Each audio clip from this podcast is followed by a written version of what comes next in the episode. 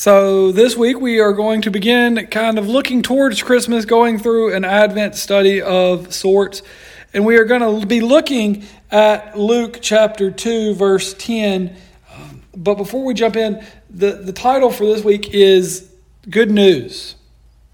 And, and we're really kind of looking at good news with a question mark on it of is it good news? What does that mean for this to be the good news? Um, and so, what we have to start looking at is the idea of, in for uh, Christians in general, most of the time, the first question that we all sort of wrestle with is this question of, is it true? Which raises the, another question of what is it that we're talking about? Um, and I think a lot of times we as Christians have a tendency to go, well, if I, if I can prove that the Bible is true, then I'm then everything else is okay. But I think we put the cart before the horse sometimes because the reality is is the Bible did not create Christianity, but it's the other way around. And so we need to look at the crux of all of it, the beginning of Christianity. Um, and so often, even beyond that, in our society, what we start to see is the question moves even beyond is it true to the question of is it good? Um, and because we live in a world, if you look uh, uh, of clickbait and Facebook and Instagram and all of these things, where we know that we have to put something that's good out there for in order for people to click and want to lean in and know what we have to say. Um, it, it, it's that old adage of, of dangling the carrot to get people to listen type mentality. And so the question becomes, is it good as well? Because if something isn't good, we really kind of hope that it's not true. If you if you see something on, on in the internet or what or, or a headline and it says something that's not that you don't deem to be good, you kind of hope it's not true. It's the idea of if somebody was to say Instagram or TikTok was a paid app, you would hope that it's not true. If it said that the world was going to war again, you would hope that it's not true. Um, but if something is good, you or, or, if you deem it to be good, you lean in and you hope that it is true. If we were to, tar- to cl- turn on our computers or open our newspapers or whatever and see that we had, that people had found a vaccine for COVID readily available to all persons for free, uh, 100% effective, we would lean in and hope that that was true uh, because it's good. And so this is kind of the effect that things have on us. If, if we deem it to be good, we hope it's true. And if we don't deem it to be good, we hope it's not true. Um, and that's a whole other lesson for a whole other day of how we try to justify things to be true or not true by how they appeal or don't appeal to us instead of seeking the truth of Jesus Christ. But I'm not going to get off on that tangent today. Um, in Luke chapter 2, verse 10, where this is where we're going to kind of sit for the next few weeks because it's the angels talking to the shepherds and they appear and they say, Do not be afraid, for see, I am bringing you good news of great joy for all people. And so we're going to, for the next few weeks, we're going to look at the idea of A, good news, B, great joy, and C, the fact that it's for all people. But let's not lose sight of the fact this is day one, Jesus' birth, and it is described as good news of great joy for all people. Jesus' message that they don't even know yet is good news. It, it brings about good news. And so people in the first century, um, they, they, they were ready to lean in. As a matter of fact, when, when the things were first written, it was called the gospel. Um, which can be translated to the God spell, which can be translated to the good story, or evangelion um, in the Greek, which is the, the good news. Um, so this is good. This is good news for all people. Um, and so the people were ready to lean in. Uh, but I don't know what or when it has happened.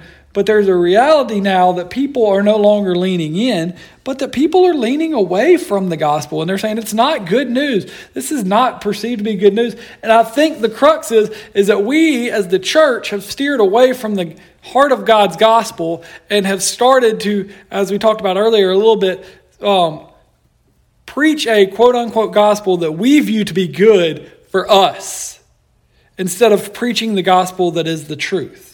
Um, and so the reality is, is when we hear that the that the gospel is the good news for all people, it's not just good news for me or for you, but it's for everyone. And so, if you're listening to a gospel or a preacher or going to a church where the gospel seems to promote the wants and needs and agenda of people like you and no one else, and um, actually puts down other people, then that may not be that. I would dare say that is not the gospel of Jesus Christ. Um, but we look at, but that I think that's what caused people to lean away. Is it's no longer good news. We, we've manipulated it to be what we want it to be, but. Uh, I digress because to look back, we go to Luke chapter 16, verse 16, and it says, The law and the prophets were in effect until John came. And so, what that's talking about is, is the Levitical law. This idea that, and, and it's basically saying this was not the good news for all people. Um, this was the good news for the ancient Hebrews who had just come out of slavery and needed this sort of law to live by, a moral and civil and judicial law. It helped them to understand who Yahweh was, but that it did not translate and was not the, a good law for all people. Um, and, and so since and, and, since that time, we hear we hear that the good news of the kingdom of God is proclaimed, and everyone tries to enter it by force. And so this is that reflection of now the good news of Jesus Christ has come. And we hear all the time of the crowds following Jesus and how people tried to force their way to get closer to God. And so this is the good news that we are hearing. And we know that it's good news because, let's be honest, in Jesus' time, how many people had their story written? And it wasn't a, a, a lot of people. And, the re, and one of the reasons was is because to have your story written um, didn't translate well because a lot of people could not read. And so, if you were going to have your story written, you were having it um, done for the people that were educated, for the people that were rich and wealthy to be able to, tr- to hear the good news or, or to hear whatever you were writing. And as the person paying someone, you in turn were able to kind of dictate what your story was going to say. But here we have a, a lowly uh, day laborer having his story written by at least four people. Um, with no money to pay anybody. And that, to me, that's just amazing. And that just speaks to the, to the quality and to the good news that Jesus proclaimed, that people felt that it was so good that it needed to be recorded for all time. And in the, Luke, at the very beginning of Luke, actually, um, one of the people that decided to record the ministry of Jesus Christ, he says, Since many have undertaken to set down an orderly account of the events that have been fulfilled among us. Many. Luke is saying that it's, uh, I don't know how you translate the word many, but I would dare say that means more than four people have tried to sit down and, and, and write this orderly account. Why so many people? Why is everybody wanting to document this? Why is everybody wanting to document the life of a dead man who was literally, um, for his societal sta- standing, a nobody from nowhere? It's kind of like when you hear a one hit wonder. He was literally only, his ministry only lasted about three years, and many of our one hit wonders, that's about their, their 15 minutes of fame. But something was significant and good that happened in that time. And so people wanted to record this. Many people wanted to record this. And it goes on to say, just as they were handed on to us by those who were from the beginning, were eyewitnesses and servants of the word. I too decided, after investigating everything carefully from the very first, to write an orderly account for the most excellent Theophilus. Now, we don't know who Theophilus is. Um, obviously, Theophilus is the person that hired Luke to do this recording. But he's, but I don't want us to lose sight that Luke is not just writing down what he's what he recounts of happening, um, but he is getting people that were eyewitnesses and servants, people that were present there. He's not just going off of his memory, but he has investigated the truth of Jesus Christ and of what is happening. And, and when we hear the why, as to why he's going about doing this. We hear that in verse 4 where he says, So that you may know the truth concerning the things about which you have been instructed. And so what he's ultimately getting at is he's saying, You've been you've heard about this Jesus guy. You've been taught about this Jesus guy. But I wrote this so that you may have certainty for you to hear and read the gospel, the good news for yourself. And so I think this is a challenge for Theophilus, but a challenge for us as well. That the reason it is written down is so that you may read it, you may possess it, you may dig into it, and have certainty for yourself. So, what is this good news?